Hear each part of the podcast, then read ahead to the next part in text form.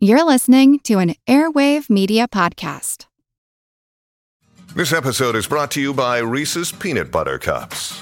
In breaking news, leading scientists worldwide are conducting experiments to determine if Reese's Peanut Butter Cups are the perfect combination of peanut butter and chocolate. However, it appears the study was inconclusive, as the scientists couldn't help but eat all the Reese's. Because when you want something sweet, you can't do better than Reese's. Find Reese's now at a store near you.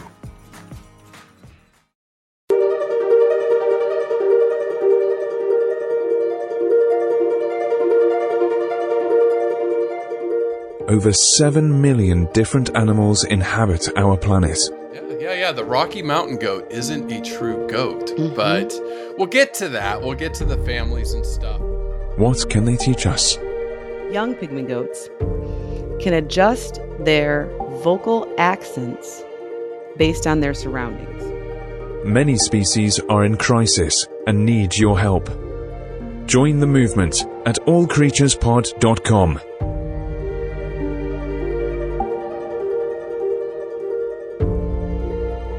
Welcome to the All Creatures Podcast. This is Chris. Meh, Is that Angie? I was thinking bah, but you're right. It's ma. no, Chris, sheep ba, goats. ma. That's a good one. That's really good, though. That is Thank really you. good. That I is really appreciate good. that. I actually pride myself on my goat and my cow. So we'll save cow for a different day when we do maybe when we do domestic or Holstein cows. But uh yeah, thank you. I love my goat call. So Yes, that wasn't that wasn't an actual goat. That was actually Angie. Yeah, that was me. an actual human woman. But yeah, it was Mhm. very good. It was very good. Angie. Thank you. Thank you. I grew up on a farm, so what can I say? and I grew up though. well, and I'll tell right, we did mostly blueberries, but I did. The neighbors' goats came into my yard frequently and would always cause trouble, and I just loved them to death. They would jump up on our picnic tables, and just they were so entertaining. And then as I got older and became a zookeeper, I got to work with goats again, uh, and I would help out in the goat yard where people can come in and pet them. And I've also milked uh, the nannies, the female goats, and given demonstrations to uh, children that would come in in the school groups on how to milk milk goats. And it's really interesting, and probably maybe some of our North American listeners might not know this, but most of the world drinks goat milk. And so, of course, in the United States, we drink cow milk. But it was always fun to teach that to children because they just didn't realize that goats create milk and oh man they create delicious cheese too i know that and love that um so yeah it's uh, i love goats they're so fun and so personable and i'm just i'm really excited to get out there and try goat yoga which some of my friends have tried before there you go. Goat yoga. Well, this is our first goat or sheep to the podcast, you know, but this might break your heart. This isn't a true goat. i know uh, right that's what i learned this week and it was i don't want to say slightly disappointing but it was just interesting to know that they're more closely related to antelopes right Right? Yeah, yeah, yeah. The Rocky Mountain goat isn't a true goat, but Mhm. we'll get to that. We'll get to the families and stuff. But a fascinating species. I mean, these are ones that climb insane sheer cliff walls. How do they do it? How do they survive? Well, Chris, the Rocky Mountain goat is the highest altitude large mammal in the world. It's inc- incredible species. It's gonna. Be I mean, fun. these goats, they're mountaineers. Uh, They they go up there with some of the world's best rock climbers. Altitudes, thirteen thousand feet, four thousand meters, and, they're agile at it. They're not like me trying to climb the indoor the indoor rock wall. I know, I know, I know. I, I mean, they're sure-footed. They're agile. Uh, there's a brilliant pictures out there of them of them on these steep cliffs and just jumping from rock to rock on on cliffs and on ice. Mm-hmm.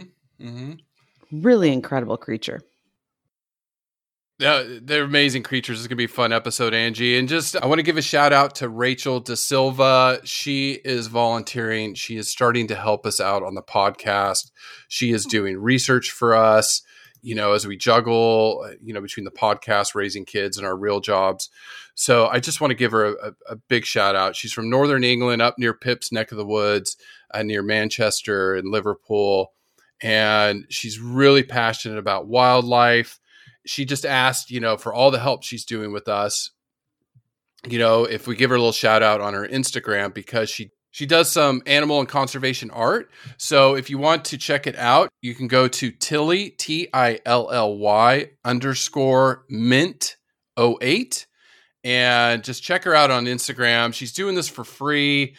It's just, again, Angie, it's going to take a village to reverse all these trends around the planet. That's what we keep preaching. And so it was just so great to talk to her. We did a Zoom chat and her passion for wildlife, and she's helping us out. So thank you so much, Rachel. Oh, thank you, Rachel, so much. I uh, really enjoyed all your notes, and they help. So we'll get to we'll get to talk a lot about those fun facts today. I want to give a big shout out to SKD who gave us a wonderful review on iTunes. Uh, thank you very much for that, and we appreciate anybody else that wants to give us a five star glowing review. And uh, we don't have any for the month of September yet, so be the first, second, third, any any in yeah. September. We really appreciate it, and we'll give you a shout out. So thank yep. you, everyone. No, thank you so much. And describing the Rocky Mountain goat, darling, very, very pretty iconic. I mean, pretty iconic species. Right. I mean, just start from the coat. They have this brilliant white, fluffy, maybe more cream uh, coat that just is covers their entire body. And then if you look at the horns, which we all know I'm a fan of anything with hooves and horns, the horns are are really pretty too. They're black, so they really contrast the the white fur around the, the head and the ears. And they're anywhere from about nine to twelve inches, and they go up straight and curve kind of towards their the back of their neck. And of course, both males and females have horns as well. And then you also have to take note that they have beards. Uh, and it's it's pretty normal that goats have beards. And so this one's really recognizable because it's very woolly and it basically is a extension of their throat almost. It's like almost like a mane that's just on their chin. I would definitely give any hipster in Brooklyn a rival for their beard money, if you will. Uh, I don't know if they groom theirs like um, some of our hipster friends do, but they're very beautiful. And they have tails that are short and darling as they move them back and forth. And because they're such amazing rock climbers, they have this very stout, just buff body, if you will. And then, of course, their their hooves are cloven, and they're black in color, uh, but they have a almost like a rubber sole on the bottom that helps them climb these steep rocks. And we're going to dork out about some of their other amazing adaptations to help them be such high, high rock mountain climbers. No, that, it, what got me too about them, because when you think of goats, you know, you're used to domestic goats and they're small, right? Like you, you know, you tend to most of them, you know, they're they're not very big. These are pretty beefy. I mean, they can mm-hmm. weigh, you know, 125 to 200 pounds or up to 90 kilograms. I read some males get up to 280, maybe 300 pounds. Their body length can go up to 70 inches, which is almost six feet. It's almost as tall as I am in length.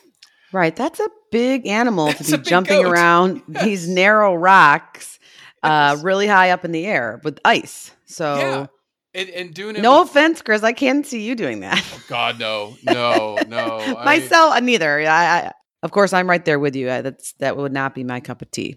No, I watch these people scale, uh, you know, in Yosemite and El Capitan, El Capitan, and uh, I just, uh, I remember being there in Yosemite watching them, and I just was like, uh, uh, no, no thanks, nope, nope, nope, not me in heights.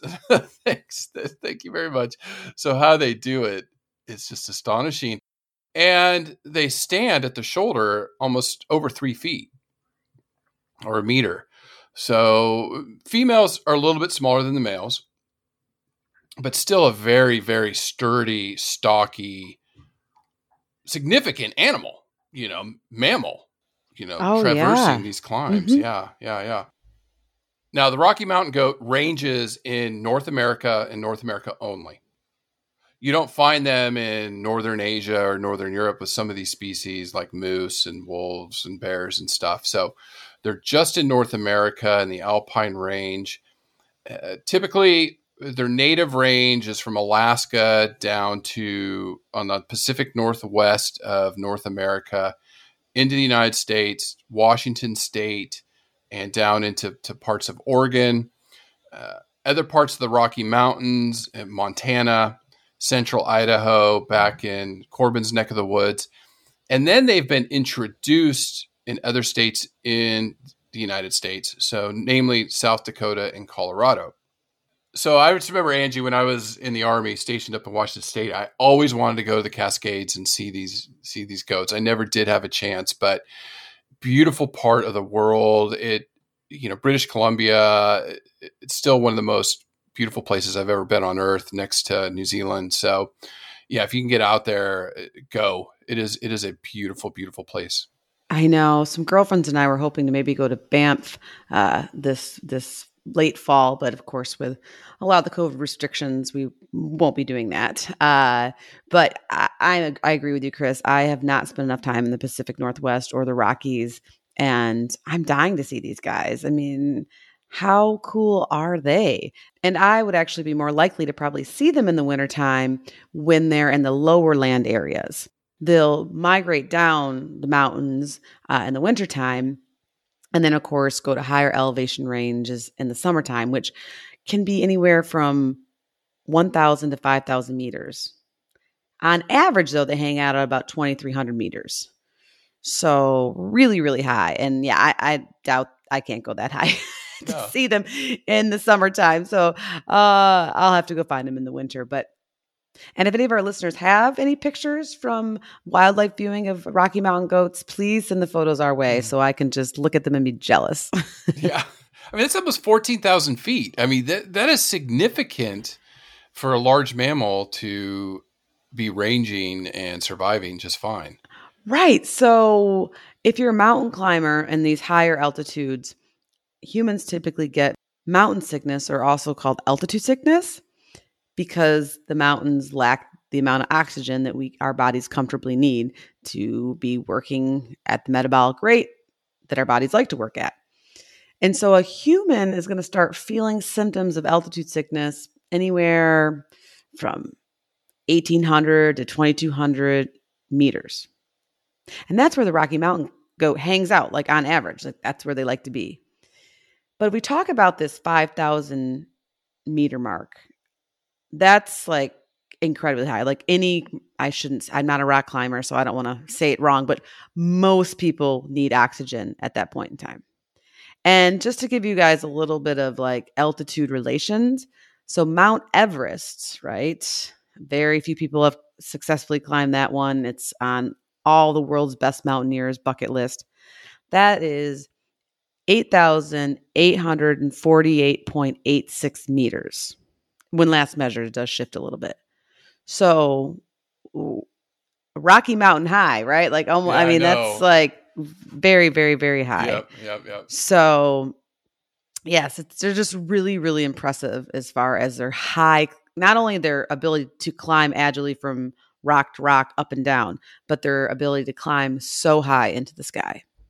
I remember when I was at a conference uh, years ago, and it was uh, in Colorado. We were like seven thousand feet, so that twenty two hundred meter.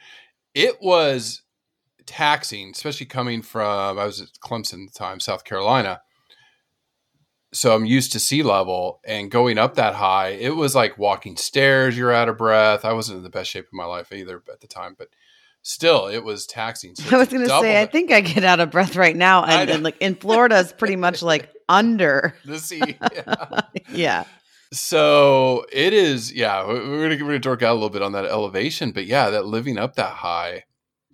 So with that being said, thinking about this large herbivore that ranges at these elevations, it, it is a it is a unique ecological niche you know, they're eating plants that others can't get at, right? Absolutely. Pretty much any herbaceous or plant material that they can get their cute little uh, muzzles around. So when we think of seed dispersal or basically keeping the vegetation in check, so one plant species doesn't overgrow another one and knock that one out, they keep those higher elevation areas that you and I typically don't go to or see in balance with the uh, with the plant life. And it also presumed too that their feces could be used as a fertilizer as well for plants that are up that high. So Angie, the rabbit hole I went down this week is because of a lot of news this this past few months. Here we're recording in September of 2021.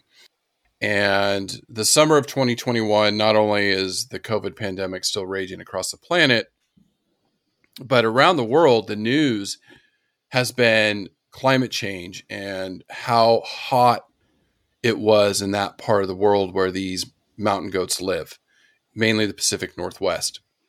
And Louisiana just saw its second monster hurricane in the past two years that are like record breaking for wind speed and strength and all this stuff. It's just crazy. Yeah, the climate's definitely The wildfires out Changing. west, it's and here in the Well, states. in that part of the world too, in the Pacific Northwest. So what what really got me was, you know, I'd lived up there, you know, near Seattle for a couple years. I loved it, and when it hit in the mid 80s in the summer, that was hot. That was hot for Washington State. Beautiful. If you're going to ever travel up there, go in the summer because it rains the rest of the year. it just does. It's like it's it's kind of depressing, but those three Some people months, like it though. I have friends out there that they Yeah. they they don't mind it. They like they like that weather. When I got there, I remember I didn't see the sun because I lived in, near in Olympia. I didn't see the sun for about ten months. Not one day of sunshine. Wow. Not well, coming from day. coming from where we lived in Michigan, my friends, we don't see the sun that often either Yeah. in the summertime. So maybe that's why they're used to it. But that eight months is that's crazy long. It was yeah, it was crazy long. It was crazy long, and I just was like, okay, I see why people get depressed. But so 85 degrees, you know, or 27 Celsius, that's about normal in the summer. When I saw temperatures were 115, you know, or 30, almost near 40, yeah, it's almost near 40 degrees Celsius. I was like, wow, that's really alarming. So they've really been setting a lot of records because doing this podcast, Angie, and these animals, I just go back to the moose. One of the things that really surprised me about moose is they don't sweat and they Mhm. can't survive long in temperatures above 85 degrees Fahrenheit or 27 degrees Celsius. You know, they have to go dump, dump they have to go dip their legs into rivers and streams and lakes to cool off. So when that part of the world is heating up quickly, I think about those animals that are suffering or dying. The other one's the pika. Uh, I just saw a recent report how climate change scientists are now looking at pika and the effects of the climate on that animal. You know, when we covered them, they're very sensitive to climate change and Rocky Mountain goats. Again, when it gets too hot, they go up higher elevation to cool off. So, you know, like you, you said, certain times a year they go up and down the mountain, and that probably has affected what they eat, what plants are available. So, what animals are preying on them, right? It's it's it's having an effect on road traffic, all sorts of things. Yeah, so it, it is a huge problem. I mean, I just kind of went down this little rabbit hole with it. I- You know, high scorching temperatures in Western Canada and the United States. So, previous to the summer, Canada's highest temperature ever recorded was 113 degrees Fahrenheit or 45 degrees Celsius. This past June in British Columbia, in the town of Lytton, they recorded a temperature of 121 degrees Fahrenheit or nearly 50 degrees Celsius. Yowzers. It was cooking. It never gets that hot there. And there was actually a wildfire that came and destroyed that town after they recorded that uh, temperature. So it, it, was pretty horrific.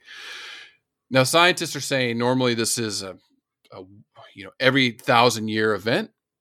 Temperatures get this high in this part of the world. It's very rare but now we're seeing it more and more common. You know, right before, right when the COVID pandemic was kicking off, was that we had the wildfires in Australia. You know, scorching, scorching temperatures in my part of the world. So, uh, what is alarming about this is scientists are now saying the climate's changing faster than they predicted.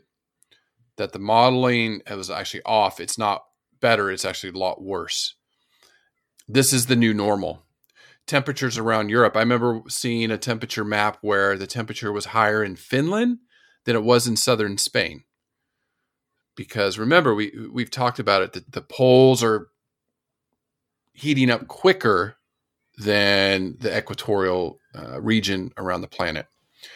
So again, this year we've set records for temperature ever in Europe, and and then just last month it was flooding all over the world. London, London was flooded because of rains and the changing climate. Oh, we've had huge problems here in the states, Tennessee. Yeah. So it's just it, it, it, I just say this. It's it's something again. I I, I hate ringing this bell. I hate bringing the alarm. It's something that we just need to, you know, I, really want to track down a good climate ch- change scientist that maybe we can talk to, or if anybody has any suggestions about how the changing climate is affecting species. It's people are taking notice. It, it's time. This is the decade of change. I keep saying this in all of our talks in the podcast. This is when we need to push governments to change quicker. Well, and you took the words out of my mouth. That's the thing is we're going to have to really. I, we always say vote with our dollar, but I think it has to be even greater than that to make these to force these policymakers that have been lagging in most countries, the United States definitely, uh, but in general around the world that have been lagging and need to make really drastic changes that will help cut carbon emissions. Uh, and so we as a people need to find and support those people when they are running for offices in power and not just the president or uh, really really high levels but even at your local level right? Uh, you got from your own community you've got to get involved. Uh, me and my husband talk about it all the time. Is like okay we can't sit on our laurels this next election cycle. It's just it's just too important. We whether we go door to door and or canvas or do phone calls or whatever it is we really have to be more involved especially at our local level. Yeah. No it is. It, it's it, it, we're all in this together it's just like with the covid pandemic it, this is a worldwide effect you know this is a mm-hmm. world this influences every single human being every single living creature on earth this isn't a it goes across all the borders. Yeah, we're all related. So we save Rocky Mountain goats, we save ourselves. And these cute, fluffy Rocky Mountain goats were designed to survive the cold. And that's what they do. I mean, their white coat, their woolly white coats are beautiful, but it's actually a double coat. So they have this fine wool that's pretty dense on the outside and underneath the top layer of this wool like hair, they have this really dense, fine undercoat that has this layer of long, hollow hairs that helps protect them. And so when it is summertime, they do have the ability to shed or molt this thicker top coat by rubbing against rocks or trees or really anything they can find. But still, they were designed to withstand winds over 99 miles per hour or 160 kilometers, and temperatures as low as minus 51 degrees Fahrenheit, which is minus 46 degrees Celsius. That's, That's like their happy spot. That's insane. That's right? so crazy. Yeah. Yeah. So, I mean, and that's know, thing, do we even climate... see temperatures like that anymore? I don't know. No. No, it's it's the thing is with what's so alarming to us, to scientists, is these animals, these plants, these other species don't have time to adapt. They don't have a thousand or two thousand or three thousand years during a warming cycle. You know, that's why the end of the last ice age, mammoths went extinct, saber-toothed cats went extinct. You know, you had a mass mm. die off of megafauna. They didn't have time to adapt. So and that was a natural warming cycle. This is an unnatural, human caused warming cycle that is accelerating and it's cooking the oceans, it's killing the coral. It, it's not good. So it's, I, I hate being gloom and doom in this podcast. I really don't enjoy this. I really don't. but it, we have to make change. And right now, obviously, it, it's individually we make changes, but we, like Angie said, we need to be more active. And it, it's it's very difficult. We're in the middle of this pandemic still, but this has to be at the top of people's lists of you know priorities well, that's one of my hopes with this pandemic that has been so horrific for so many people that if we can even garner a little bit of good out of it and learn to maybe work from home more, stay home, commute less if possible, uh, share cars when applicable, things like that, then that'll be a good thing.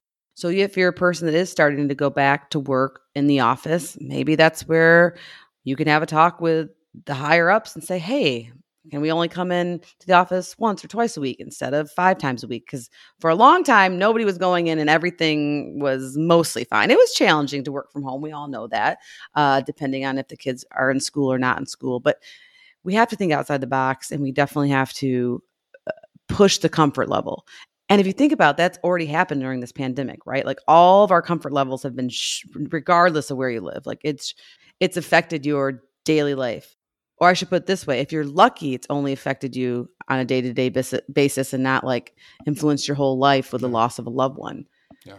Yeah. But I mean, we're already we're already changing. Uh, if we talk about behavior modification, I just sit back and like, wow, this pandemic modified our behavior big time mm-hmm. in really short notice. Mm-hmm. And so we're on that trend and our eyes are open of like, well, maybe we don't have to do things the way we did. For me, I learned to go to the grocery store once every two weeks. I was horrible about planning groceries and we would just pop into the store two, three, four times a week, grab a few things, not be organized, be wasteful with food. And I learned to be a lot more organized and find apps to help me do that and cut my food waste and go to the store less, save gas, all these kinds of things. So, and I truly believe that cutting carbon emissions wouldn't even be that much of a behavior modification. Mm-mm. No, no, no, and you know we have to push our governments to you know like I, will revisit this with China, but China is the world's largest emitter of carbon dioxide now. You know with their their booming economy and you know they're they're promising an eco-friendly country by 2060, but that's way too late. You know, the younger generation with their consumerism is really driving this and stuff like that. So we'll revisit that in, in a future episode. I, I don't want to totally bash over this, but I'll leave you with some good news about it. It's in the news. People are taking notice and they're realizing we have to do something now, not in 10 years. It's in 2021, 2022, 2023.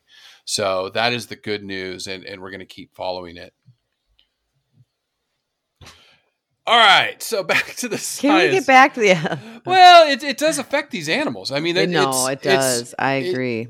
It, they they I guarantee you, goats, mountain goats died in this heat wave. I guarantee it. You know, and and I will you know see if we can find an expert or somebody to come on. The temperatures were so scorching there in the Pacific Northwest a lot of animals perished that we don't know about because it was just too hot. I mean, you had human beings perishing because well, then there's so the hot. fires too. Yeah, so, and then yeah. all the brutal fires. It just it, it, it is a big major issue that is a, directly influencing these animals because mountain goats eh, their evolution is fascinating this is one of angie's favorite orders the artiodactyla are yes. even toads. Yeah, so we're going to even toad.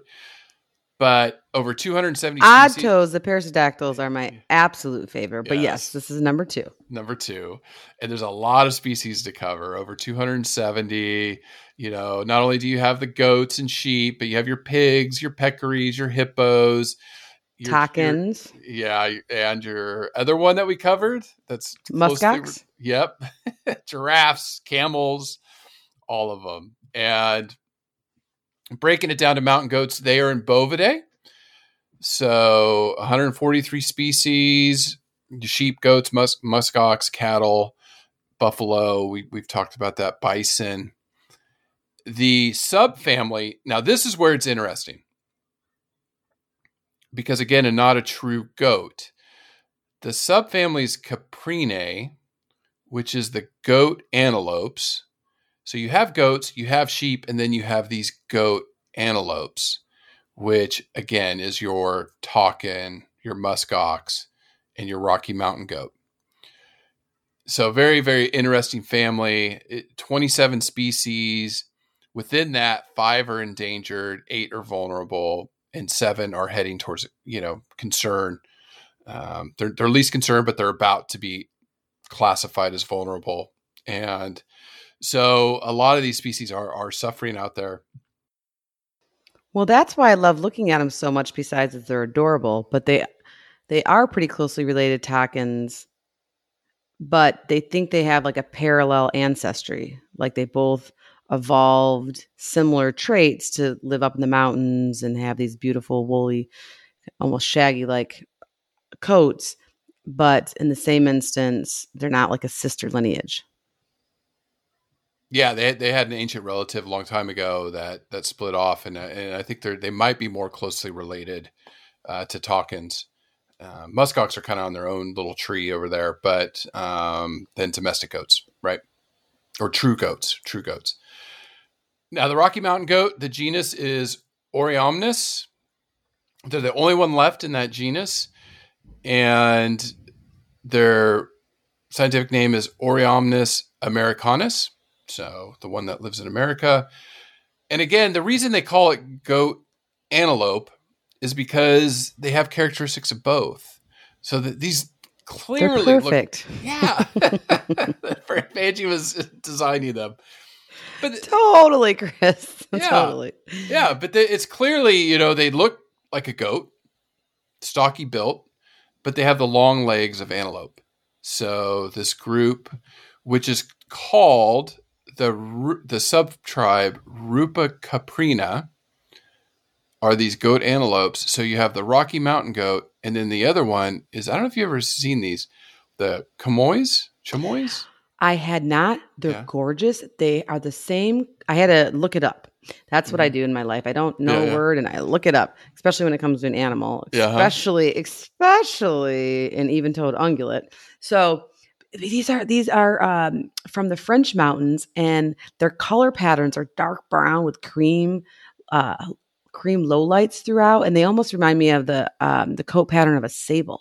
Mm-hmm, mm-hmm. They remind me of like little miniature sables in the French mountains. So the chamois, if I'm saying that right, I bet it's chamois. Mm-hmm. French, French, yeah. French. French. All of our French listeners can please send us a letter and tell us how to pronounce it. yeah. yeah. But yeah, and the other one that I had to look up was the Serows and the mm-hmm. Gorals of mm-hmm. Asia. Mm-hmm. mm-hmm. So lots of time, Chris. We could pretty much just do Bovidae family uh, for a couple years. Oh, easily, easily. Send in your votes for that, folks, because I'm down. Yeah, which ones you want? Which ones you want? Please send in those recommendations. You know, we we, we love reading those emails. Now, talking about your your bovids, Angie. So again, quickly, bovids evolved 23 million years ago. Generally, in this family, all males have horns, but like we found with the Rocky Mountain goats, some females do too. So, you know, it depends on the species.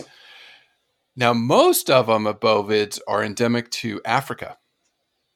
So that's where kind of everything goes back, and it's just Africa is just just lends itself to really open up to bovids. I mean, you said when you went in the antelope in your handbook, like I, I don't know how many species of antelope are in Africa, but it's tons, right? I, so many, and so many I hadn't heard of. Mm-hmm. Uh, that could be a whole nother year podcast, just right. doing African antelope for the most part. Right. So yeah, really, really cool species over there. Yeah, yeah, just amazing. And the earliest ones were more of the cattle type, the elands. Those those were the earliest bovids, and then the later gazelle, springbok, sheep and goats, uh, waterbuck, hartebeest, wildebeest group. Those came much later in evolutionary history. Now caprinae, this uh, goats and sheep, they think originated around Asia, Central Asia, around eight million years ago and a relative of the Rocky Mountain goats split about four to five million years ago and crossed the bridge over Siberia into Alaska, present day Alaska, and then eventually evolved into the mountain goat that we see today. The Chamois or Chamois went to Europe about one and a half million years ago. Now, what's interesting about looking, and, and this is thanks to Rachel, I want I put that little note in there. She found some interesting data that they, the Rocky Mountain goats, went through a genetic bottleneck. Like, remember cheetahs? Remember cheetahs should almost went extinct. The American cheetah went extinct. Today's cheetahs are highly inbred again because their numbers are so low, but they went through something similar in the last ice age where they mm-hmm. had a genetic bottleneck, meaning populations got really low and this species barely survived. So that happened about 20,000 years ago for the Rocky Mountain goat. So not a huge amount of genetic diversity that you would see in, in another robust species. So I uh, love what genetics is teaching us about uh, a lot of these animals today, and that's important because you know I just gave a talk yesterday uh, to the American Association of Zookeepers, and I was telling them I always go back to that Saiga story, how the Saiga were down to like one to two thousand animals. They have no genetic diversity. They had that mass die off in 2014. 200,000 dropped dead because of disease it genetics it's important. You need genetic diversity. So again, very impactful on conservation. So I found that interesting with mountain goats. Absolutely. Now, I haven't done a, a weird, obscure animal in a while, so I was kind of itching to get one. So I found something. Titanoboa. Close, close. A reptile-like goat. What? Yeah that survived for about 5 million years, only went extinct about 3,000 years ago. Uh, so you're gonna have to describe it more. A reptile like goat? Like, uh, what, what scales? Is, exactly in your head when you see that title, because I saw this scientific article. I, I should like, have my kids draw it. They have they're really creative. I bet they would come up with. And they're really into Pokemon these days, right. so I bet they could they could visualize it, but I don't know if I could. All right. So everybody in the audience is like a reptile, like what? A reptile like goat. What would you think it looks like? I will tell you, this thing was small. It was only about 19 inches at the shoulder. It, it, it was like a, a mount, it was like a, a smaller, medium sized dog because it's dwarfism because it lived on islands. Like an iguana with horns? Well, they do have horns, don't they? Don't the iguanas have horns? No, iguanas What do they have? Not horn, not horn, true horns. You know what I mean? They have like yeah. bumps on them, but yeah, they're like little spiky things. All right. So this thing looked. This is called the Balearic Island cave goat. Now, as your imagination runs wild, let me do the wah wah. It looks like a normal goat. So wah, wah, wah. now why is it like a reptile? This is where you could really dork out in some physiology. It lays eggs. No, that's platypus. no. It had physiology similar to reptiles, meaning that it could start and stop its growth. So very unique. It grew on these nutrient sparse islands in the Mediterranean. And it had the metabolism of a reptile where mm. not cold blooded. I don't think it just that it could start or stop its growth because the the food on these islands is so sparse. It they they couldn't you know eat all the time. So when food was really low, their growth would slow or stop, and then when food was abundant, they would grow again. And so they reached maturity not till they were like twelve, and it was just it, I wow. found this article and they found the the skeletal remains and the fossils and stuff and they they could tell that their growth would start and stop start and stop start and stop and it was reptile like so anyways that'd be good fun. fine chris. That's awesome. It was like what? I, I love all the different visuals. I still think i'm gonna have my kids draw it and see what they come up with. Like oh yeah. All right. Uh, rocky mountain goats live it can live up to 12 years in the wild, so not super long lives. And th- you know, 13, 14 under human care. what I found interesting, Angie, is you age them by the horns, right? Didn't you say that in a horn episode? Yeah, Chris. Uh, after about 22 months or so, you can tell the age of a Rocky Mountain goat by counting the rings on their horns. Male and female both have them, and in general, the points are sharp, like I said, nine to 12 inches, but the actual rings that are the circumference of the base, they move up them. And so you can count and tell their age. Yeah, that's cool. Pretty cool yeah, stuff. So cool. Yeah, yeah. Have fun uh, trying to age them while they run away from you. But Well, we're no, well, we're actually going to talk about that. They Yeah. don't always run away from you in the no, wild. it's true too. We'll talk about that when we get to their behavior. They sometimes run towards you, and Yeah. that's not a good thing. No, no, no, no, no. I, I would observe them from a distance. All right, Angie, this is what I'm dying to get to. How do they climb these sheer face cliff walls? Like, how do they do it? How do they survive it? So I kind of went down that physiological rabbit hole.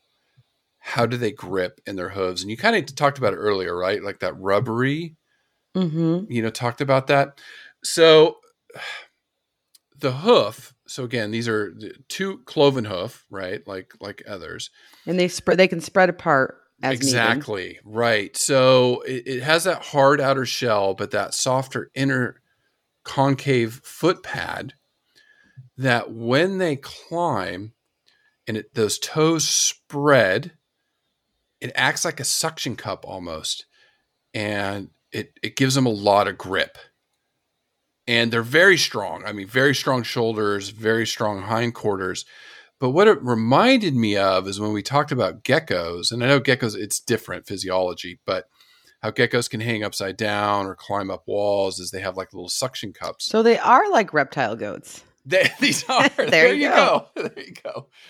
So that foot spreads and like almost sticks to the rocks. I mean, they they've been observed leaping from like ten to twelve feet. Yes, one ledge in a single bound. Yeah, yeah, and they they can pull themselves up. So anybody listening, And little a- babies do this shortly after birth. Yeah, it's it's incredible. So basically, they have like suction cups on their feet that help them stick. Now they can't climb sheer face like you see Spider-Man do or whatever in the movies, but it gives them enough that they can. It just amazes me the, these animals that they can find a little nook like some of these mountain climbers do, and they can hold on to it. Yeah, it's incredible. and oh yeah Yes. I mean, that's where I would need a harness and a belay system. I take my kids. I take my kids here in New Zealand. We we go indoor rock climbing, and I watch them, and my heart is pounding, hmm pounding as they go up these walls. And my my six year old does it no problem. My ten year old, one of the belay systems, like made a loud noise when he came down, and now he's scared to go back up. I don't blame him. Yes, yes. I. I haven't done it in years, like 20 years. Yeah. My friend Erin and I used to go uh, because she was uh, lived in Denver and was really in, into that kind of stuff. But yeah, we're hoping to maybe get a family pass here in the future um, once the other boys can get a little bit more involved, and then I'll send you a video, but Yeah. you can't share it on social media. no, no, you doing it, but uh, you know it, it's you know when it's not going to look like a mountain goat, that's for sure. no, me too, me too. My big butt be hanging out in the air. But it's it, it's those little ledges. I mean, and they they are Mhm. able to wedge their f- hooves in there and balance themselves and just scale it like no problem. Or s- sometimes when you watch them, you know, almost run across across a cliff face and leaping Well- and bounding and yeah, Right. And I just can't help but picture leaping and bounding domestic goats that I used to work with. And my husband, he tells the funniest story. He uh, he's half Haitian, and so he spent his family spent time living in Haiti, and he was about three, four, five years old. Spent a couple of years there before the family relocated in Boston. But he just tells us these funny stories about all the pets that they had, and but they had a goat. I forget the goat's name, a domestic goat, of course and it lived outside just free range or whatever and but it would always come running in the house whenever a kid would leave the door open. And my husband's one of five, so lots of little kids always leaving doors open. and every morning, that goat, when a door was left open, it would run down this long hall and then jump up on the dining room table when they were all having breakfast and they would Yeah. always eat cereal for breakfast and the goat basically got addicted to like getting into their cereal bowls so behavioral modification yes. over time the kids just learned when they heard the goat like click click click click click running Oh, down no, the yeah, hallway yeah. uh before as it was leaping in the air onto the dining room table they would just all kind of lift their bowls up off the table and then they'd have to play this game of like as the goat was still trying to get their bowls Yeah. their lucky charm or uh, i think it was Froot Loops Yeah. as they're getting their Froot Loop cereal they'd have to just quick eat fast and like move the bowl like basically like a dodge a dodgeball game with the with this goat standing on their table but then the goat would get annoyed and the goat anybody who's ever worked with domestic goats the goat would knock down other things on the table salt pepper Oh, shaker and gosh. Anyways my husband's about yeah at four years old he just had four or five years old he has these like just fond memories of the silly goat doing what goats do best jumping up on things with pretty accurate precision yes. and getting into everything and eating anything they can and so yes uh so many Well, fun yeah. memories with goats Yeah, and you think about like horses. Like I always think of horses on like concrete. Those those single toed ungulates. You know how slippery it can be for them sometimes. and Sure. sure footed. Where these cloven hooved goats, you know, have have pretty good footing. You know, yeah no problem footing. for them that's for sure Yeah. Now, I mean, doesn't mean that mountain goats don't fall and die. They do. Injuries are, are one of the main causes of, of death for them. But, you know, reading some of the things that what typically kills them too is their teeth wear down after after so long and, and just old age gets them. You know, they can't eat as much and then you have a hard winter come in or they're not as sure footed and they slip, eh, you know, and fall. So that that's what leads to, to a lot of their mortality. And they do have some predators though, right? Like there's cougars are the main ones. Mm-hmm. Right. Uh the because cougars are agile enough to maybe not go up to the extreme elevation, but to still move up and down the mountain or around them to go after them. And sometimes wolf and bears, but not as not as much as a as a puma or a cougar. Yeah, they can catch them. I mean, golden eagles will take younger ones um, and get them. So they do, they do have predators, and really, you know, humans humans do hunt them uh, for their meat and for trophies and things like that. So uh, we'll talk about that in conservation. It- you did talk about diet a little bit. I mean, it, it's grass and lichen and Anything. Yeah, moss, whatever grows up there. Anything or woody or herbaceous Yeah, that yeah. grows up that high. yeah, that they'll eat it. That's a goat. Goat goats are known to, to eat a Mhm. wide variety of, of plants. And they will travel far distances in the springtime to find uh, mineral mineral rich salt lick areas. So that's an important part of their diet as well, especially in the springtime. Now, besides rock climbing, which they love to do, what are some of the other fun behaviors of the Rocky Mountain goat? Well, the mountain goat's going to be doing all these climbing and jumping behaviors and foraging a lot, of course, uh, as a ruminant throughout the day. And so they're a diurnal animal, but you can see them even still around dusk, dusk time. But they also make beds. So this reminded me of orangutans. What? Uh, yes. Okay. They're going to dig down, not too deep. Uh, I was reading 25 to 50 uh, millimeters deep into the ground to make a bedding depression where they can rest whenever they need to chew their cud because they are ruminant. So they will regurgitate some of the grass material um, and then chew it down again and then re-swallow it. And so a lot of times they like to lay sternly when they do that. So laying down basically with their head up. And these little bedding depressions uh, are also where they like to do dust baths. So they just like any of our anybody who has a white horse or a white dog Mm-hmm. Know, knows. always, always. They're these always. beautiful white cream Uh, colors and they always have to roll. Like, stop, don't do that. So yeah, they make they make little beds. And once again, that reminds me of orangutans who make a new leaf bed every night in uh, the jungles. Well, Chris, the other thing I was reading about Rocky Mountain goats uh, is that they can be a little bit aggressive. So the females, the nannies, will sometimes be very protective of their young, of their space, and of food sources. And these females might actually fight within one another to become dominant of the resources uh, in the area that they're living. And like I always say about animals with horns, if they have them, They're not afraid to use them. Exactly. There's a reason they have them, right? Mm-hmm. And so they will butt, butt heads with each other. It- they rarely, it rarely leads to injury or death, but they know how to use them and they will use them. And so the main rule of thumb is if you are seeing them out in the wild or you're hiking around, just as Chris said, stay a safe distance back. I mean, you don't want to go. You don't want to go into like the ledge and the cliff areas that they, that they're in, anyways, because humans aren't that agile. Jump around those different rocks and steep crevices, but they have been known to charge a people. In fact, a hiker was actually killed by a mountain goat um, in Olympic National Park in 2010. Now, that's very, very rare, but just be mindful because I know I've talked a lot in this episode about domestic goats, which don't aren't going to harm people for the most part. You can do yoga with them, and they're, of course, domestic goats are used a lot for um, meat and ch- cheese and milk products. But in the same instance, Rocky Mountain goats are not domestic goats by any stretch of the No, imagination. no, no. And as Chris told us, they're not even that closely related. nope, nope.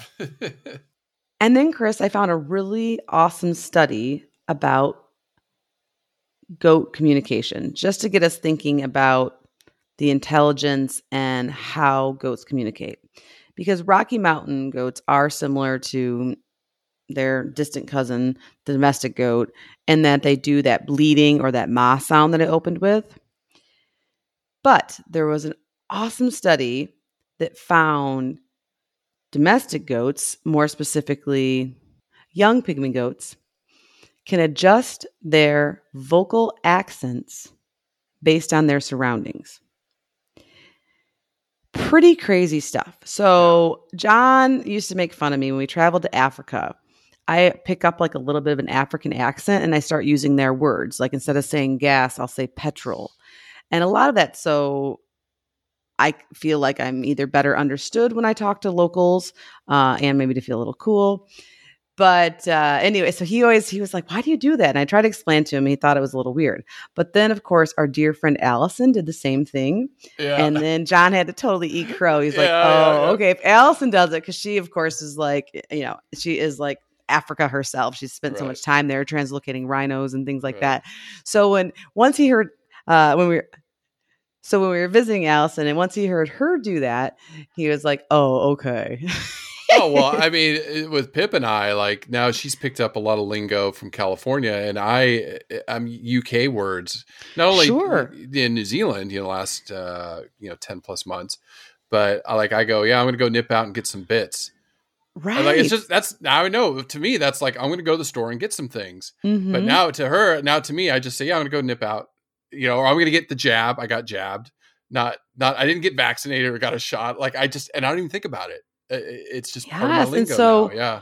What these researchers found and published in the Journal of Animal Behavior, which is a very elite journal if you're studying animal behavior, was that when kids or these young pygmy goats joined a different social group, Mhm.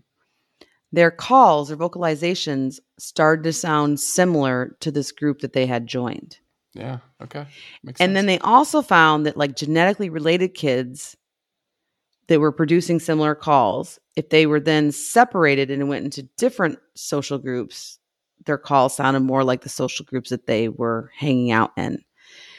And so this evidence suggests that goats can join humans, whales, and bats as animals that, of course, are known to, to adjust their vocalizations or their vocal sounds or repertoire in response to the different social environments that they found themselves find themselves in. So just super, super fascinating stuff, right? And just incredible. And and it and it also goes to show how social goats are. And Right. Rocky Mountain goats are really no different. Um, they're social throughout the year.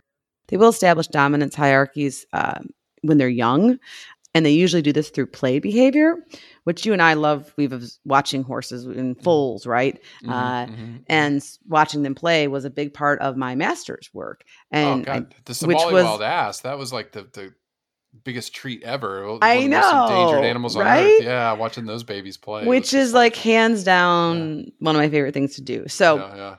So these kids butt heads and play around a lot, but it helps them determine who's more dominant and who's who's not. Uh, but they do they they'll, they'll form these large groups, especially during the winter, uh, and then in the spring they'll congregate together and even like migrate to areas where the salt licks are in the spring. But now when they're foraging in the summer, they're going to be in small groups and have been observed solitary as well. But typically a very very social animal that knows how to adjust to different social cues, right? And environmental situations. Pretty, pretty cool stuff. Yeah, no, it's eh, yeah, there's a lot of fun behavior with goats. I, you know, definitely we'll, we'll cover another species uh, in the future. Now, repro would be interesting up there, you know, because I know Yeah. those babies. Yeah. Mhm. they- Well, yeah. Chris, the Rocky Mountain goat is what we call a short day breeder. And so, what that means is they're going to start coming into their breeding season when the days get shorter or it gets colder, right? They're up in the northern hemisphere. So, right around late November to early January, that's the time where we're going to see a lot of breeding happening and males competing for females. And the Rocky Mountain goat male, when he is trying to score a female, instead of headbutting, which that's what we would think that the two males would just butt heads, uh, they actually stand side to side and stab each other's flanks. And for those of you that aren't familiar with flanks, it's kind of like a groin area, if you will, uh, for lack of better terms. And so they have a lot of wool and a lot of skin, so they don't usually hurt each other, but it can cause wounds and stuff like that as they stab each other. So pretty interesting. But once a male establishes his dominance over the other male, and this is going to be his area, he- the male will start to court the female. And his his approach is is, is cute. He he kind of lays his head down low and he'll show the handsome side of his face and his beard, right? Once again, all the hipsters, that's what they like to do. They show us their shiny Uh, beard yep, with their yep, beard yep. products. Uh, and they just show that off a little bit. And if the female likes what she sees with the side of his face and his beard and stuff like that, um, he'll begin licking her coat and licking her flanks. And then we know what happens from there. But when reading about Rocky Mountain goats, Chris, I learned a new term. It's called a nursery band. Once the female starts to accept the males in her area and is breeding them, they form this this area where they all hang out together and the males join their band and they become like a nursery band. So it's pretty cool. And then males will basically protect the other male from uh, breeding with any females in his band, even if they're uh, not nestrous. He's just still like, you know, get out of here. So pretty cool stuff. And and just like any other hoof stock, we typically like the offspring to be born in the springtime when the grasses are growing. So the Rocky Mountain gestation period is not that long if they're breeding in November to January. So it's only 150 to 180 days. And therefore, they're going to give birth in around May to June when the grass is green and all of that. And a female nanny will give birth to one to three kids. And Chris, although I can't exactly relate to this, Mhm. the female will sometimes give birth on very steep cliffs in her home range to make sure that predators won't harm her during the act and when the new when the newborn kids are, aren't very mobile. Well, yeah, one to three. Wow. Okay. So yeah, on a cliff. I was not on a cliff when I recently gave birth, but metaphorically speaking, since I had no uh, medical aid on board, since uh, all natural and not by choice, yeah. um, I felt like I was on a steep cliff. Maddox came quick, right? Yeah. Very quick so that's the Yeah. thing it was it was it was not much fun but it was pretty quick It's so quick that the nurse played rocket man after after he was born and things settled down we were in triage we were we were in, we were not even in a room i might as well been on out outside on a cliff He's like, I'm coming, mom. Oh, I'm coming. yeah. And did and Zachy took like forever, right? Wasn't it? both yes uh Yeah. both uh xander was 36 hours Yeah. c-section um and zachary was about 30 hours vaginal but medicated and maddox was all natural. I'm in the hospital. and He's out. yeah he sorry too much information for probably a lot of people but i'm really really proud of it myself Yeah. especially being um advanced maternal age or whatever these doctors like to call me. Uh, no, you're awesome. You're awesome. Yes. Awesome so. Yeah. anyways, but just like me, the female the female goat, the nanny, the mom is a good parent. Uh, she she stays with her kids um, for at least a year. Probably has to teach them how to navigate all those slippery rocks and slopes and where to get salt licks and how to climb and how to avoid predators and to do all these things. And not only will she teach them a lot of things, she'll also pr- protect them. There was a 2006 study where a female Rocky Mountain goat uh, successfully protected her young kid from an adult wolf. So maybe we should use instead of mama bear, maybe we should say mama Rocky Mama. Mountain goat. Yeah, Mhm. yeah, yeah, yeah. So the male does aid in protection. So he will help defend the young um, when he's part of this nursery band. But for the most part, mama nanny goat does it all. Yeah, right, right, right. Yep. And then both male and female Rocky Mountain goat will become sexually mature and ready to create their own little kids when they're about 30 months old. Definitely not like the Balearic Island cave goat. No. 12 goat. years? That's insane. the reptile goat. I love it. Well, yeah, I know, I know. So that's what this episode will be known for. But I just a fascinating animal. Yeah, there's so many amazing species around the planet. Uh, You know, that's why we love doing this, and we're going to keep doing it. Conservation wise, least concern. There's up to sixty-two thousand mature individuals across North America, but the big but is they are they are populations are declining slowly, especially in certain areas. And they are hunted too, right? They are, you know, they're I think there's limits on it, of course. it depends where, like in the Cascade Mountains, you can't hunt them. And generally, I mean, because they are at these high elevations, they're they're fine. But that's why I talked about climate change because that is something that that could easily disturb them if temperatures kept rising. Reproductive rates could fall, and we quickly could see the Rocky Mountain goat classified as endangered species. So just got to keep our eyes to that part of the world as things uh, warm up. Now, and this week, Angie, because I did kind of go off on climate change, and again, sorry, you know, not not to be a downer or anything. It's just, again, it, it's with the good, there's the bad, and we and we really have to uh, fight for our planet and our animals. This week, I want to highlight the Center for Biological Diversity again. If you haven't heard about them, please go to their website. It's biologicaldiversity.org amazing. We are chasing them down for another interview here soon. They work on so many different things, endangered species projects. We had one of their lawyers on, Brett Hartl, uh, you know, episode 121, talking about what they were doing to to help endangered species. So it's just it, it, it's a it's a great organization. They have the Climate Law Institute. So they are fighting to take legal action and educate people on what's going on around the planet with climate change, its impact on these species. So check them out, please. The Center for Biological Diversity, one of my favorite organizations that we've covered, and you'll be hearing more about them in the future. Yeah, Chris, we got to get back on here. I was even thinking about the wolf debacle uh, and other things. They would be a really, really good uh, group to have on here to, to give us updates on all the things they're fighting so hard for.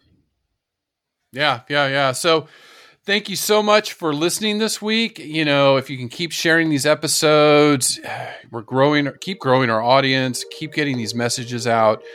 Thank you so much for supporting us. And stay tuned next week for another species.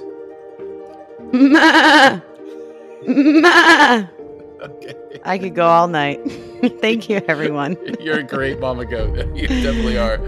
Uh, cheers. Listen, learn, share. Join the movement at allcreaturespod.com.